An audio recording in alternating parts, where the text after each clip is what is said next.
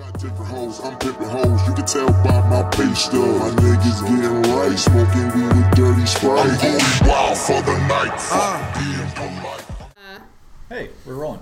Oh, No, you don't want to do that. that's fine. I can Okay. edit whenever. But I wanted to ah. tell Mike what we're gonna Oh, talk okay. Then about. I will stop It doesn't the matter. audience. I can tell the audience. Oh, ooh. Clever. Gotcha. Two birds with one. journalism. All right, we're Two really birds with one rolling. stone. Chimp Chat and Chill. This episode is going to be about craft, learn your shit, hustle, sell your shit, and producing, make your shit. Was that Banaka? Yeah. Hmm. All right, we got That was pretty close to your mouth. I don't think I want to put it in my mouth Or near your So- mouth. or near my mouth. Nick. What's up? What's up, dude? Nick, Mike, Drew, Johan, Carlo, and myself, Sonia, we're here for this podcast. Woo! Why did you give him his last name? When did I give him his No, last no. I mean, you said his last name. Why can't He's you not say my like? child. When he was baptized. Can you call me by my last Oh, name? Mike Clark. Yes. Cool. Thank you. You're welcome, Mike Clark. Should I do that the rest of the? Yes. Okay. Sure, Yeah. yeah. All right. So, Mike, before we get started on this, She already messed it up. oh yeah, sorry about that. Um, you wanted to ask me about a film. Two films. What were they s- again? Uh, Quiet Place and The Death of Stalin. Right. Um, so my opinion about the death of Stalin. Why did you want to know about it so badly? Well, you were a fan of Veep, right? You enjoyed I've Veep? never seen Veep in Oh, my you life. haven't? Oh, oh. I, I was under the assumption that you had. I no, I mean, Veep. it feels like the type of darker comedy that you would uh, be interested in. And, uh, I mean, you ended up going to see it, so I Mm-hmm. Yeah, was curious. I saw the trailer at the loft and was laughing my ass off. But all the funniest parts were in the trailers. um, Really? I thought. But I loved the Steve Buscemi character. oh, yeah. And I thought the story was cool. Um, Johan, I think you had said something that I felt like that was exactly the the one weird thing about it was the tone was strange because it's a serious subject based on real history. It's like a horror comedy. It's like a political horror comedy. Yeah, which know. isn't a thing, or it shouldn't be a thing. But it, it was like really serious at times with some Yeah. gore. But Yeah. then they had like Stalin's son, who was fucking hilarious. Who was that Rupert Rupert's friend or whatever? Um, Yeah. He was so funny, and Steve Buscemi was hilarious, and he had one of the best lines I've ever heard in a film, which was uh, two clowns, one punchline between you, or something like that. I just loved that. Um, but overall, I expected it to be way, um, way more slapstick humor, way more like British funny. So Yeah. it was kind of like weird. My opinion was like kind of like all over the place because it w- I've never seen anything like it before. yeah, no. But I mean, really well done. Just not sure what I think about it, to tell you the truth. Okay. Even now. What about you? Um, I thought it was clever, but at the same time, it kind of freaked me out about the fact that you know, um, I forgot the the guy's name, but he was a serial rapist. You know, up, upwards of 172 Of young women, like of young 14 year women. olds. Yeah. Not and Drew. lower. Beria? Lower. Beria. Beria, Beria, yeah. Beria, yeah. That was The odd. KVD. So there was like serious like yeah, they, stuff. they were serious tones in it, despite the fact they like that, you set know, him on fire and Yeah, you they, know yeah, they shot him and set him on fire, and then blew his ashes into the wind, you know, with a fan. right oh, the but then they'd setting have ridiculous shit happening and silly things that they're saying and yeah, people are american people are british people are Right, russian Yeah. That, that was the other thing I liked is to accommodate the actors so that they could maintain their humor. Uh, they were allowed to speak just normally without without the accents. Right. You know that they gave that to Yeah. all of them. There's so you had all these strange different- mix all these too different you had like um, what's his name jeffrey tambor yeah, and then um, like jason isaacs just a weird mix of actors too And fake Russian accents always sound bad. So it's Yeah, they do. better to Yeah, stalin's accent was british and he looked just like stalin to point uh, about trailers Mm-hmm. is I have s- all altogether stop watching trailers. oh it's a good thing that nick nominated you for that trailer thing on facebook Right. I mean, for for movies I have not seen, and it has Good. enriched movies so much. you don't have expectations anymore or I don't. I don't see the the. what do you good do at the movies you just I leave close my eyes. I close my eyes. too. I shut my ears. Mm-hmm. I yell. All right, oh my hell is happening? Lord. I also had a question about a quiet place. A quiet place. Yes. All right, what's your question about a quiet What do you place? think about Mike Quiet Clark. What do you think about Quiet I give it a solid 82%. and the reason why is because it had some hokey bullshit in there. Um, it reminded me of kind of like some M. Night, M. Night Shyamalan I shit. heard a lot of people saying that. Really? Yeah. Okay, cool. Um, where it was just kind of like, why didn't anybody figure that out in the first place? I kept expecting the chick to understand what was going on and the weakness of Hey, no the spoilers. creature. I'm not spoiling it. well, what I know what they have have you a learned? weakness. I know they have a Oh, weakness. God. There's something going on. I know there's a plot. But it was just like, how many fucking newspaper headlines and notes on boards, can Boards, you write? To yeah. it's like I get it. I'm not a fucking idiot, you know. Like you don't need to give me any more clues Yeah. at all. Uh, so it was too, um, way too much of like trying to explain the movie. It's like, okay, you don't need to explain everything through what's written. Would you consider it a horror film? Sure.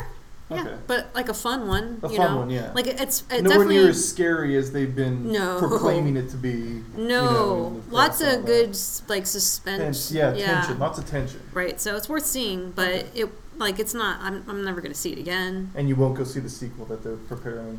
Mm, yeah, I would, but Oh. I'll see anything with Movie Pass. So Oh, true. what's up, Nick? Got a question for you, man. Okay, Um, I'm sure I've asked you this before, but I don't know. Uh, what what do you consider to be the scariest film?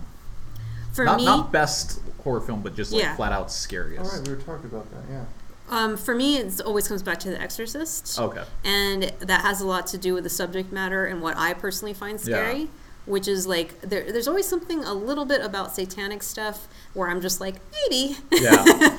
and so anything with Ouija boards, Satan, exorcism scares the shit out of me. Plus, I saw it when I was 10 years old, and I'll never forget that experience because uh, it was coming on at night. Um, where I lived, there was like it was like commercial free stuff and not censored. Um, I was living in Germany at the time, and they would show movies late at night, and it would just be our one American station and no censorship, just the movie. And I, I think my dad, for some reason, was like on a night shift that night, and he was like, "Don't watch The Exorcist." and he left, and I'm like, "Oh, I'm watching The Exorcist, of course." And I didn't go to sleep all night. I was so fucking scared. Yeah. So it sticks with me now. I did see The Exorcist when it was re-released, and there was like some extra footage and stuff, and it was like remastered.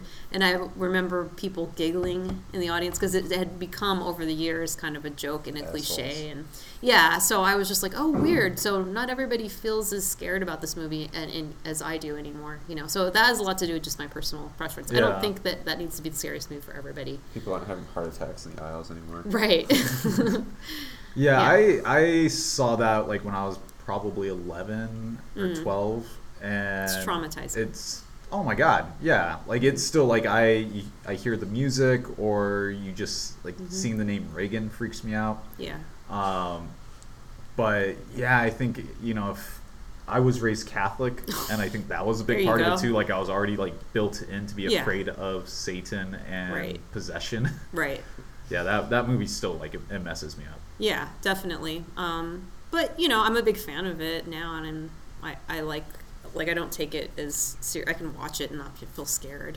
There's I some can. movies I'll st- I'll watch. That's and I great. still That's feel great for scared. you. Fantastic. Thank you so much for telling us so much about your film experience. You're welcome, We've Mike learned Clark. so much about you today. You know? Thanks It's for the fantastic. strangely sarcastic Mike tone. Clark is getting sassy. I like it.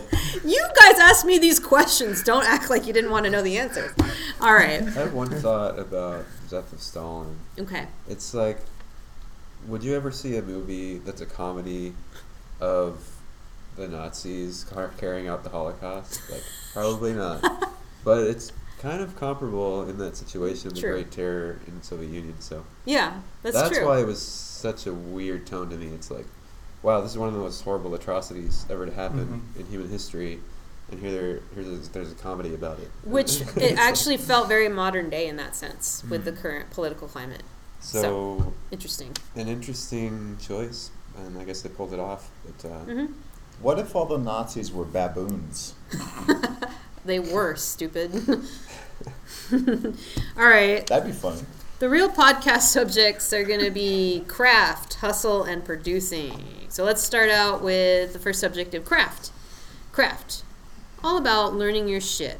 So um, we'll just kind of go around the table. I have some questions for you guys about how you learn craft. And craft is such a big, broad, general term, um, but I'm talking about in, as filmmakers. So let's start with Mike Clark. Well, are we talking about craft services or? Get out, I'm Mike. Fine. Okay. right, Mike. So sound. Um, how long have you been doing sound now? Uh, I would say I started it in.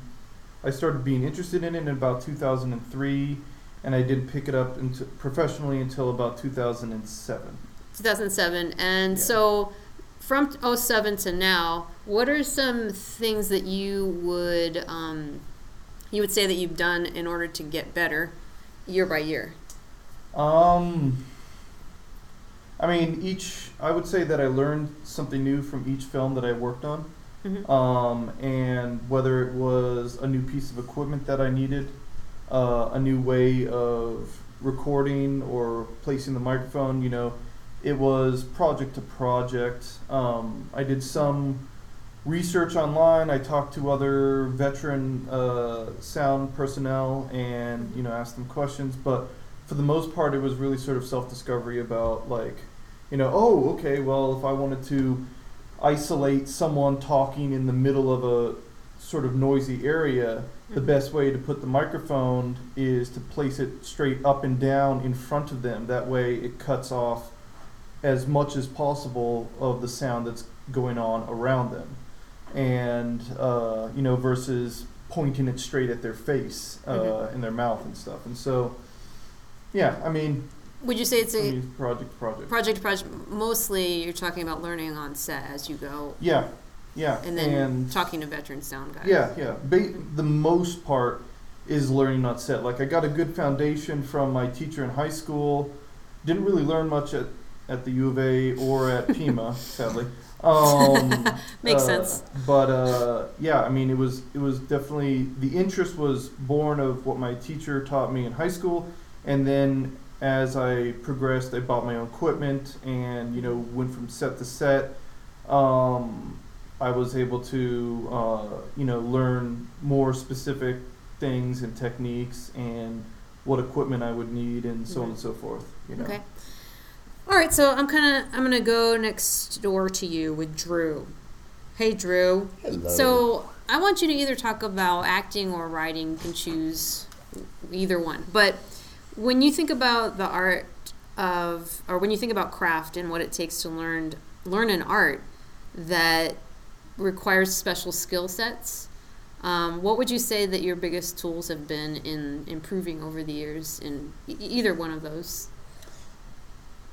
Repetition has really been useful. Um, this makes me sound like an asshole, but whatever.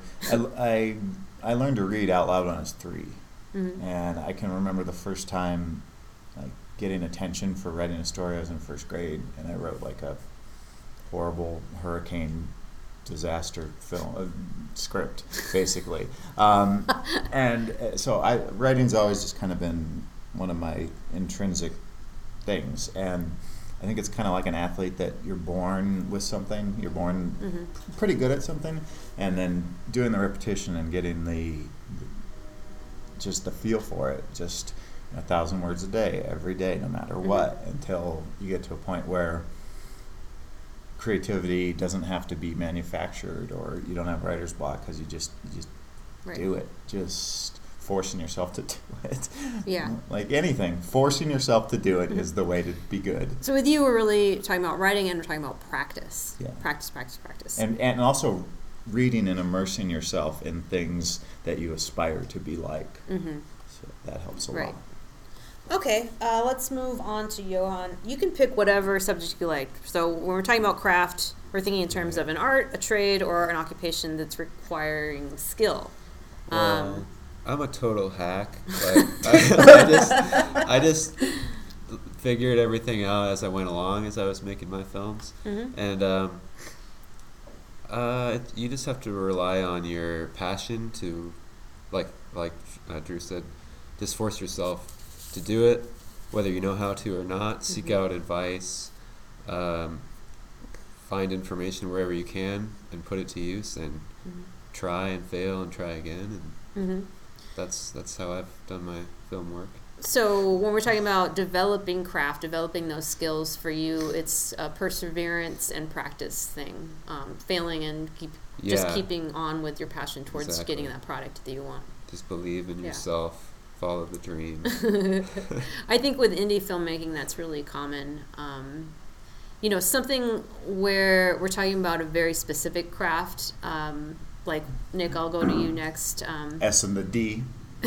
yeah, when you S the D, do you concentrate on the shaft or the craft? After the craft.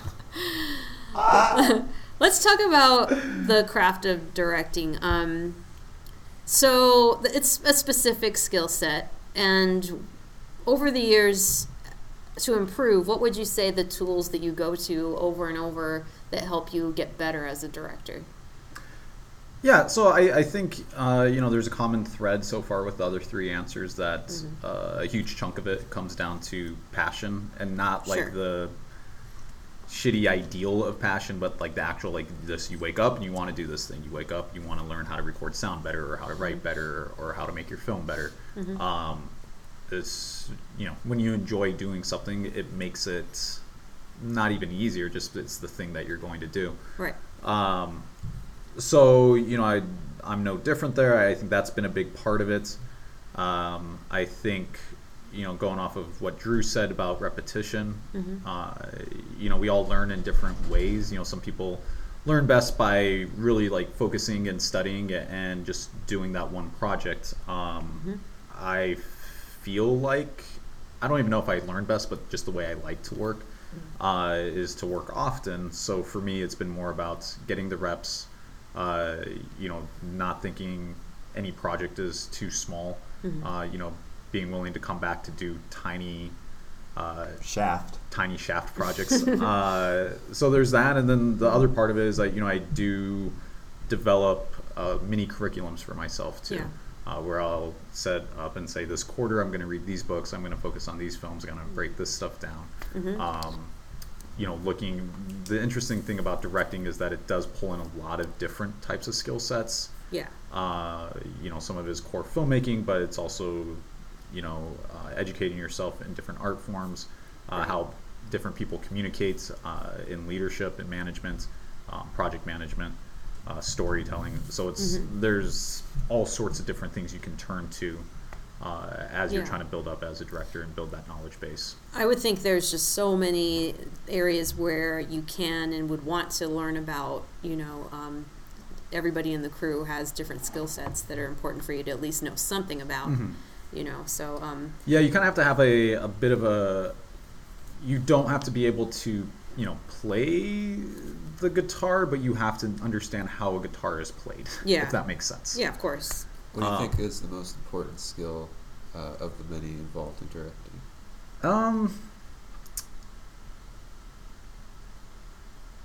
I don't know. I don't- for me, I would say probably patience and uh, Communication. In In regards with working with actors during the filming, or in other ways? uh, just um, Probably depends on the project too. yeah. yeah patience that you know a film takes a long time to make Oh. you know you can't you can't force things uh, patience in understanding that different people communicate in different ways uh, it may not always be your style of communication and and you know patience in dealing with whatever the hell is going to happen you know that that uh, that shoot day um, I don't know Mm-hmm. Yeah. that's just the first thing that comes to my mind that's- uh, Sonia, I'm curious uh, about your thoughts on the craft of writing it um, and Yeah. studying it, because you know I think over the last couple of years you've Yeah. really put yourself through. You know, when we're talking about independent study and Right. self-imposed curriculums, uh, Yeah. you're kind of that person. I've kind of given myself a kick in the ass in the past couple of years because I was thinking like, why am I wasting opportunity when there is opportunities there that I might have more of one than other people, and some talent that's been there since I was a kid that I know about. You know, like what Drew was saying, you just know when you're good at something. Like I know I'm not good at being a musician. I've tried it and I'm kind of suck at it because there there's just something missing about my something in my brain can't let go and just play. Um, I'm constantly analyzing and thinking about things. So writing is more my thing. Um, and something I can do a little bit more freer. However, you know, um, I feel like with any craft that you need to prepare yourself both physically and psychologically.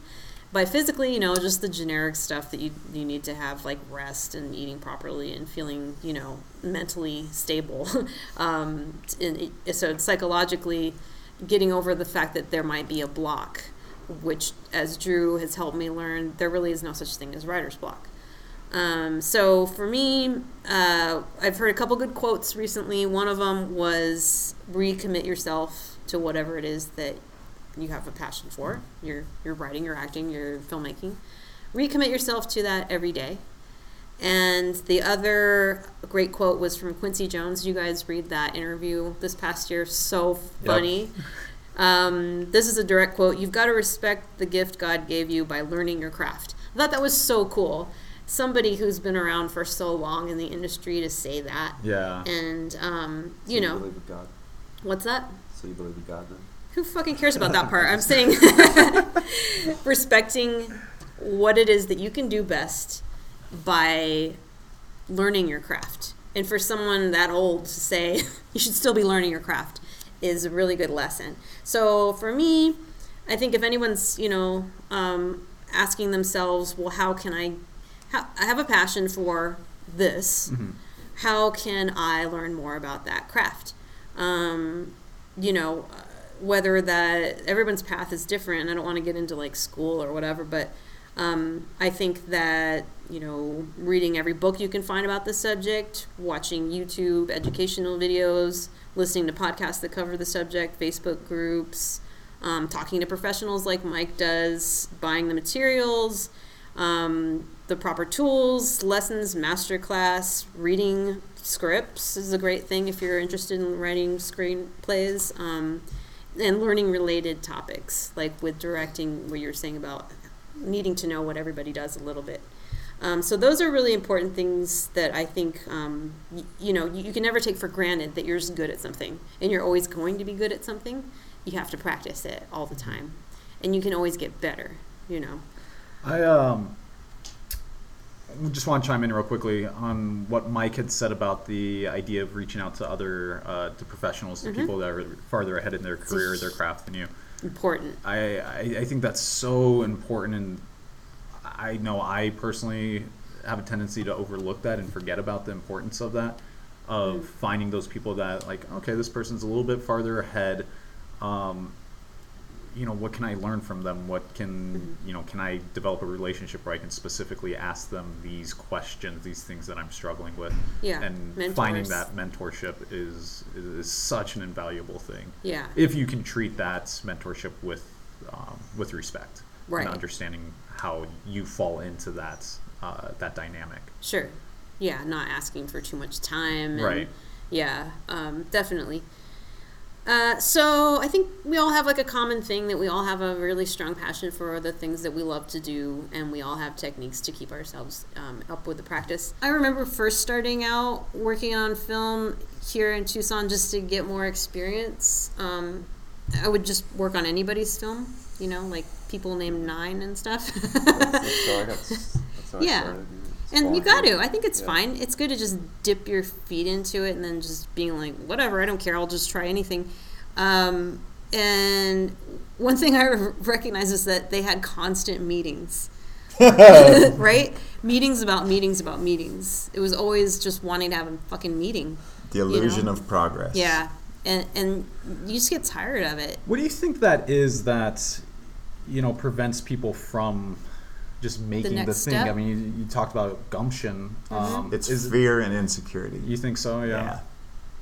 And just what fear of failure? Yeah, just afraid to, to do it Yeah. because it might not be good. Or you're just lazy Or you're just lazy. Yeah. because it's a lot of work to do this Well, kind of stuff. Yeah. Yeah. Well, the thing is, then those, if it's fear and laziness, those are things that you can overcome. But it's a- laziness you can overcome with discipline and structure There- and fear. There's something else. There's something else, and it's called delusion, which we see running rampant in Tucson because there's people who believe they're filmmakers, believe they're actors, believe they're artists, and they do all of the things to make it look like they are to people that don't know any better, and they don't have anything to back it up. Like buying the latest drone and then filming the same drone shots as everyone else. I don't know. Yeah, that's Well, a good I, example. I think, I think um, people get caught up in the idea of they think.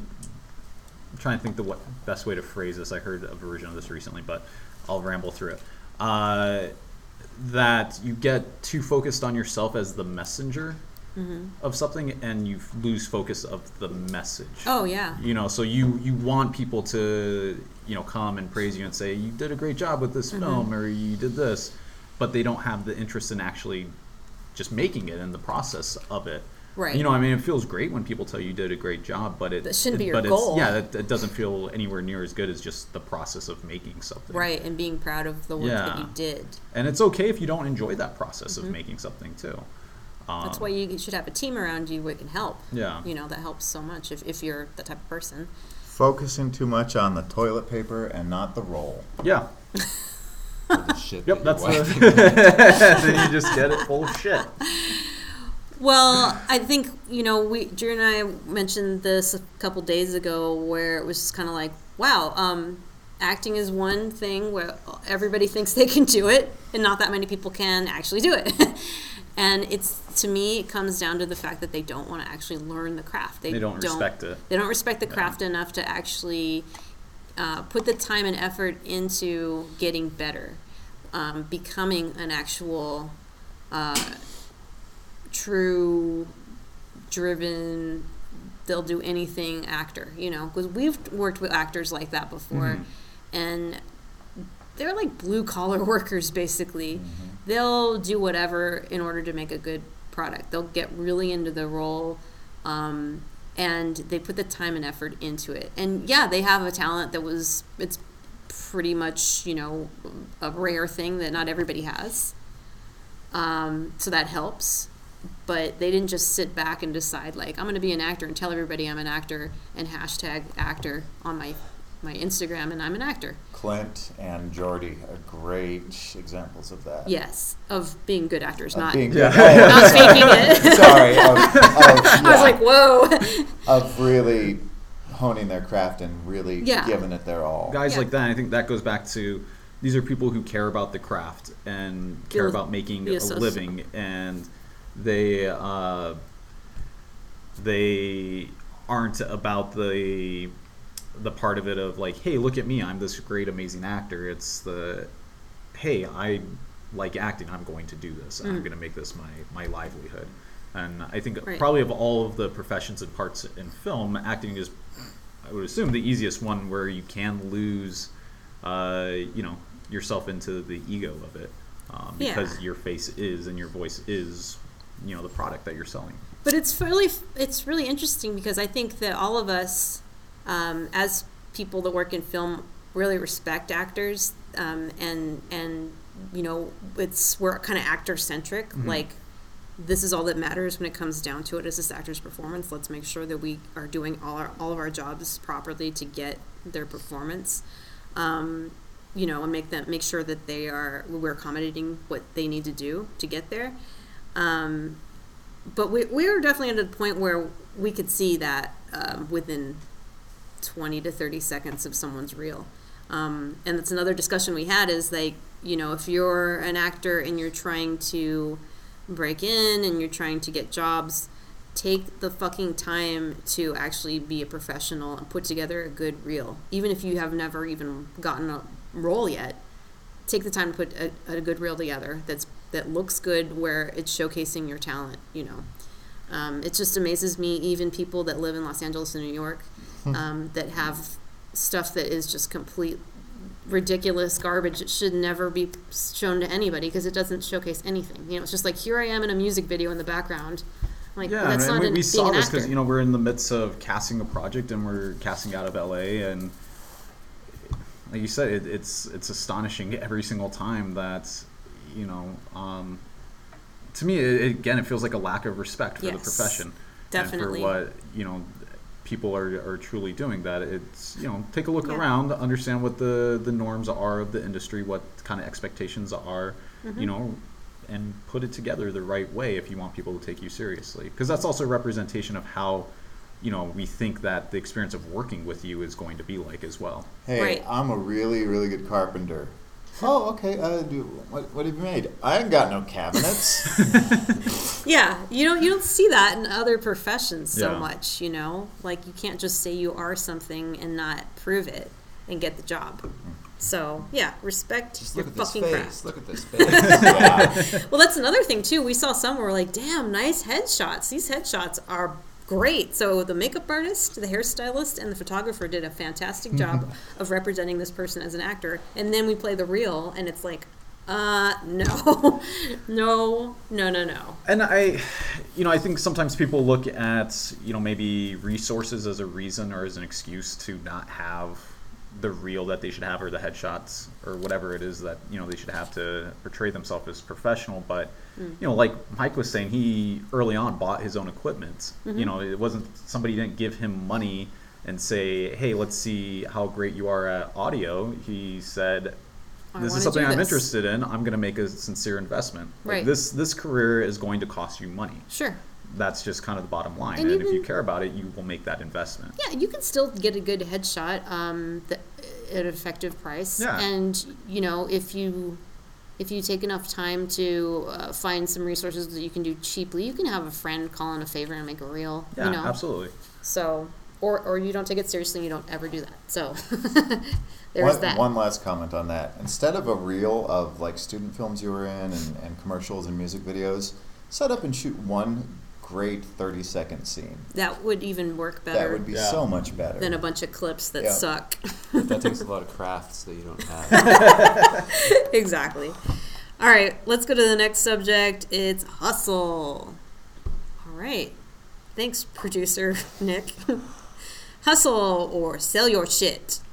Um, so, kind of tying into what we were just talking about, um, just because you have a good product, that doesn't mean that you can just put it out there and expect to make money and it's going to come rolling in, as we know.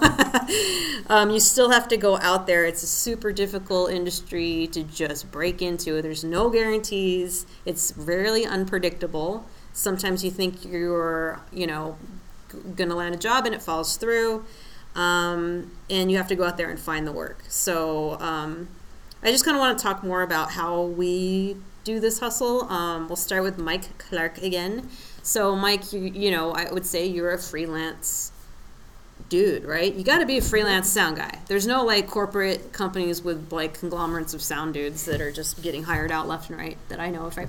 So, um, how do you keep getting work? Like, how do you find it? How do you uh, network? What are your resources to make sure that you're going to get hired on jobs? Um, keep buying watches and shit. Uh, uh, well, the um, the timepieces aside, because you know once you get to a certain amount of money, it, it, it becomes a timepiece, not a watch. Um, so, so fuck you. Told me. uh, but um, yeah, all kidding aside, uh, the um, I mean, you weren't kidding there's- at all. yeah, I wasn't actually. Um, there's a good portion of my work that comes from word of mouth, and I get those um, very generous offers because I give my all whenever I am brought onto a particular set or whenever I agree to a contract. hmm Um, I'm fully aware of whether or not you know it's the most ideal or maybe not the most ideal contract. But if I sign on to it, I am going to give you my all. Um, versus, you know, I've known many people who will sign on to something knowing that it's going to be like uh, crappy rates or extremely long hours or not idyllic conditions hmm they sign on knowing this and then start bitching all the time. And that's very No fun to work with. professional and that doesn't get you recommended by those people Yeah. or get recommended to other people by those people. So a fair amount of my work is through word of mouth, doing a good job with this person who then recommends me to this other person. hmm Um, I also keep my skills sharp by um, doing short projects where I will take a piece of art depicting some tor- type, uh, some type of scene, hmm and I'll do what uh, I call a soundscape.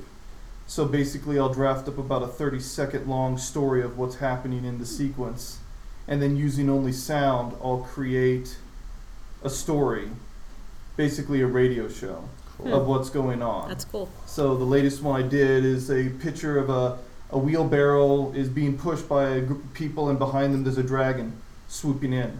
So I start Mhm. off telling the story where it's nice and quiet, and then suddenly you start hearing flapping wings, people start screaming, and then you hear a roar and some crashing as he as the dragon lands on the building, and you know it it cuts. hmm So 30 seconds to keep my skills sharp, and then I can also use that sort of as a well, here's like my most recent piece, completely all my work, no one else except for the art, you know, had a hand in this. And, you know, I can use that as a, a ticket, as like a sort of a short reel thing instead of sending them an actual reel. hmm Hey, Mike, where can we see that, or where can dear listener see that? See Uh, it or Or hear hear it. I don't usually post those online, I usually keep those in my library. Um, Private But- library. uh, my private private library. I picture Um, he has a uh, like a secret room in his place, where he goes back and it's just filled with cassette tapes and and Cassette timepieces. tapes. timepieces. Yeah, no, it's that's my sound palace. He just spends hours back there. Sound palace. yes. And yeah, so um, but yeah, no, uh, word of mouth, um, and you know sometimes the the reel and uh, also just uh, searching sites like uh, Mandy, uh, Crew Me Up. Uh, not really Craigslist because that's a lot of hit or miss. Um, and uh, Lobster N- not really. Um, yeah, I mean, He said basic- lobster tube. Beware. Okay, Mike, I'm going to go on to Drew, but real quick question for you. Wilhelm Scream is to Stan Lee cameos. True or false? The Wilhelm scream Yeah. is to Stan Lee cameos. Yeah. Stan Lee. Oh, Stan Lee.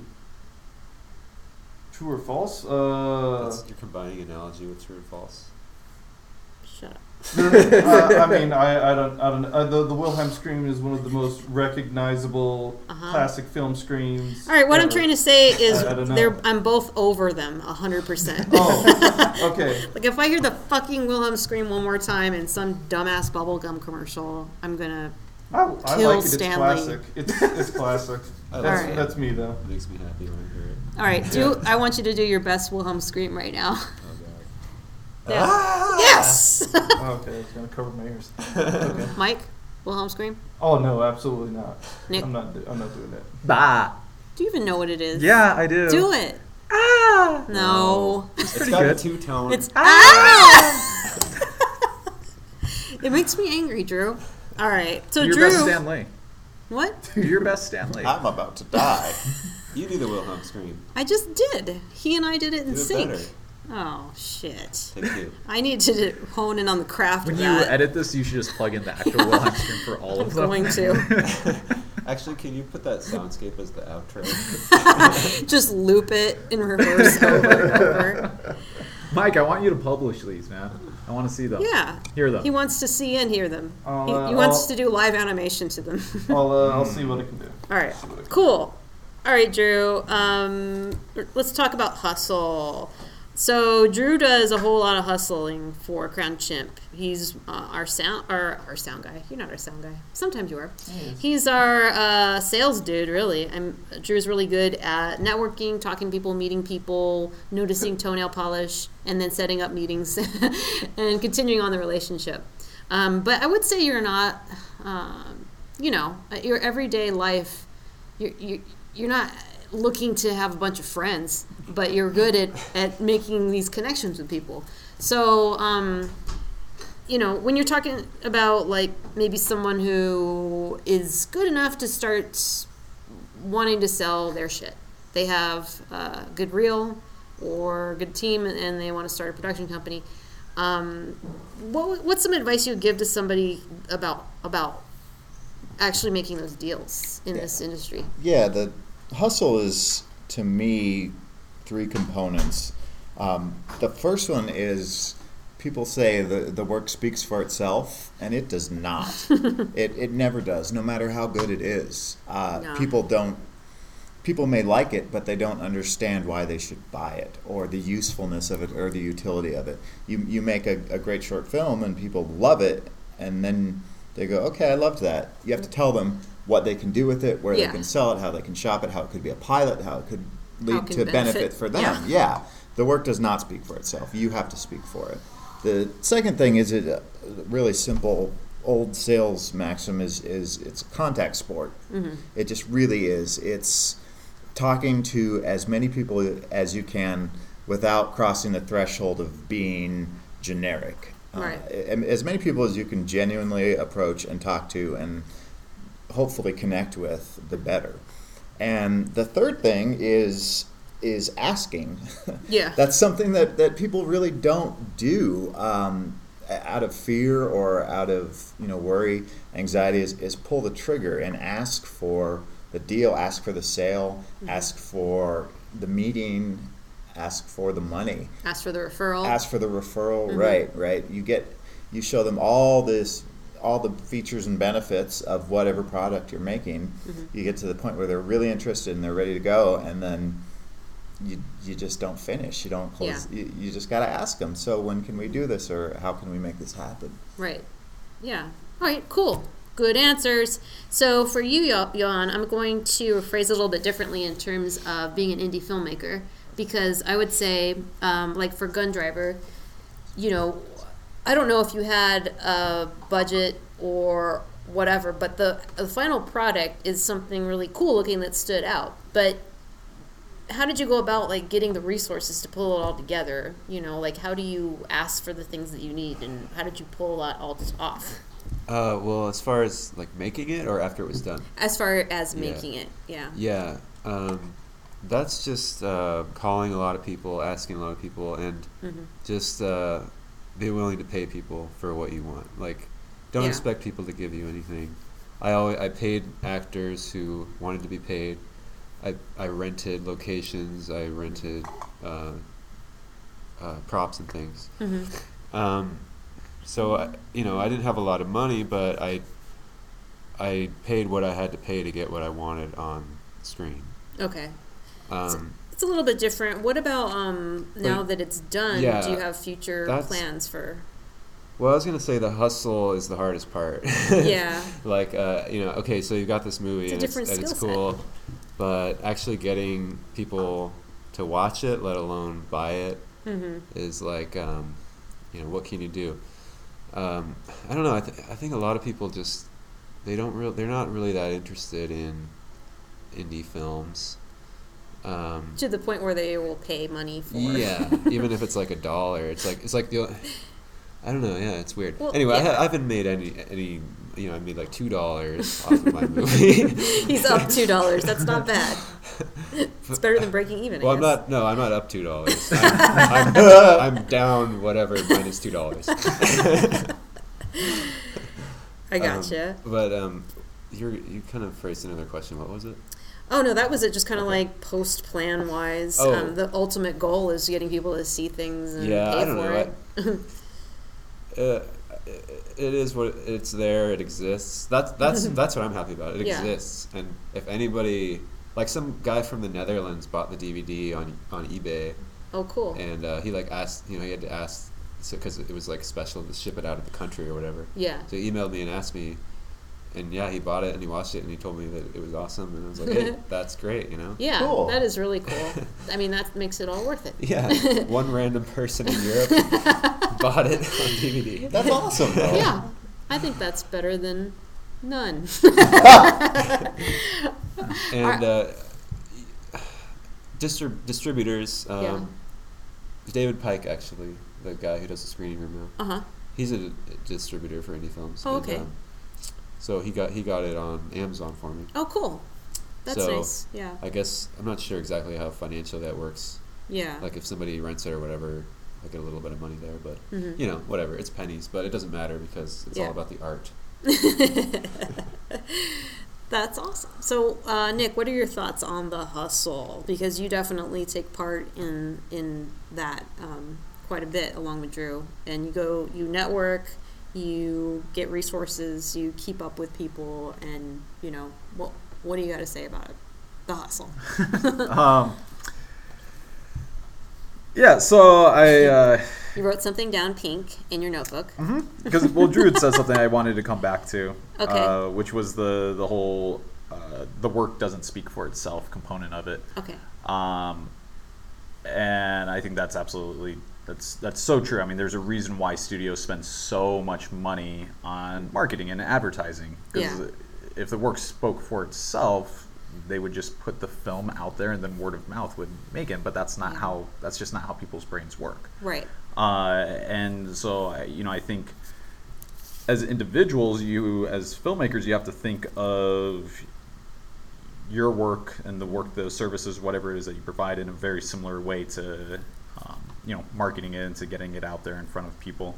Uh, you know, developing what are the stories, what are your own personal myths that you can repeat, uh, you know, quickly and often uh, to people. Uh, that you know you're playing a little bit of a character Yeah. uh, when you meet new people. Everybody is. Uh, you know, the more that you can hone in on that and practice that, the easier it gets. Um, the more you can hit those hit those touchstones, and you can help somebody understand who you are as quickly as possible, Right. so you can make that lasting impression. Yeah. Uh, so, but it's you know it's a big part of it, and something you know when we go speak to students, we talk about if you if you're feeling confused or lost in your career, or you're, you're just starting off, you're not quite sure what it is you want to do. Mm-hmm. Uh, it really comes down to do good work and get that work seen by the right people. Like those are the two core elements, um, which is what you know what we're talking about. Do good work. That's the craft side of it, Mm-hmm. and get it seen by the right people. That's the hustle side of it. yeah. Um, and so you just you, you have to keep putting yourself out there. You have to keep following up with people. Um, you can't take things personally throughout the process. Uh, Yeah. and you, you know, I, I think part of it is, and it comes back to the same reason that we were talking earlier about how, you know, people, everybody has an idea, but not everybody has something to show for it. Whether Right. that's laziness or fear or um, Delusion. delusion. Uh, you know, these are things that can be overcome. You Sure. know, delusion is something that can be overcome. Surround Yeah, yourself you with the right it. people. yeah. Um, what you said about the right people. Yeah. Like uh, it's kind of similar uh, in a way to having a target audience, and it's, I think that's really important for like film Mhm. festivals. Like I submitted my film to film, film festivals that were kind of along the same theme, Yeah. um, and they did well at, at, at those festivals. Like yeah. Yeah. So uh, it's kind of similar with with people uh, figure out who's who's going to be interested in your little For niche sure. of the film you've got. Yeah, especially you know thinking of you guys as directors, um, you're you're selling yourself, you're developing a brand, and you're finding the people that will become your fan base, right? Yeah. So, and we know that because we're big fans of specific people, and we'll see all of their films, and probably if they're bad, still like them and defend them. you know, and that's really important because you're you're hitting on that market. So, like, you know, what I saw, um, it's like a teaser clip for Gun Driver at was it the The Loft. the Loft um, First Fridays, and that film really stood out to me because I like that kind of stuff. So I was like, that was badass. That was cool. You know, and that's how we became friends because I sought out who made that film. I don't remember any of the other ones. Yeah. So it has a specific look and feel and brand.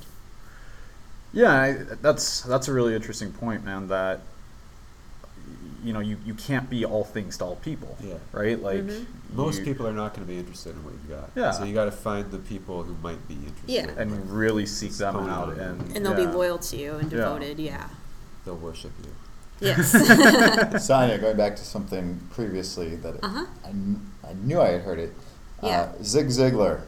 Success Okay. is not measured by what you do compared to what others do. It is measured by what you do with the ability God gave you. okay, okay, so Quincy was uh, hitting on that point there. Yes. Uh, nice. I want to say something real quick about that too. God. about God. Uh, well, because this is, you know, it's such a weird competitive industry. Yeah. And it's so easy to look at what somebody else is doing and get Discouraged. get discouraged or, or feel like things are lining up for them. Um, or like you're a giant poser. exactly. Like, that sucks. Why is it so popular? right? And- or that. Yeah. and, and you know, people all are also looking at you in the exact same way and you know they're not seeing all the warts and everything else behind it they're seeing like wow how did you know that happen for them Yeah. uh, and i think it's really important for everybody to remember that you you know we all exist in our own time zone um, you know you can't measure where you are at one point to somebody else because you don't really ever know where somebody else is at Yeah. for starters but also it's not that's not the barometer uh, Yeah. who you were five years ago that's the barometer Right. where you were at there but uh, you know coming back to to just Comparing. it's about yeah your own journey there Yeah, that will definitely hold you back Yeah. to com- constantly compare. Um, yeah, I agree with that. Cool. Let's move on to the third topic. Maybe what? Hey, how long have we been doing this? How long have we been doing this? 53 minutes I think I'll end this section of the podcast now, and then we'll come back and talk about I don't know producing or whatever. So yeah, bye. Outro music. Soundscape. Doom, doom, Wilhelm doom. Scream. Pimpin' hoes, I'm pimpin' hoes. You can tell by my bass stuff. My niggas getting right, smoking weed with dirty Sprite. I'm going wild for the night. Fuck being polite.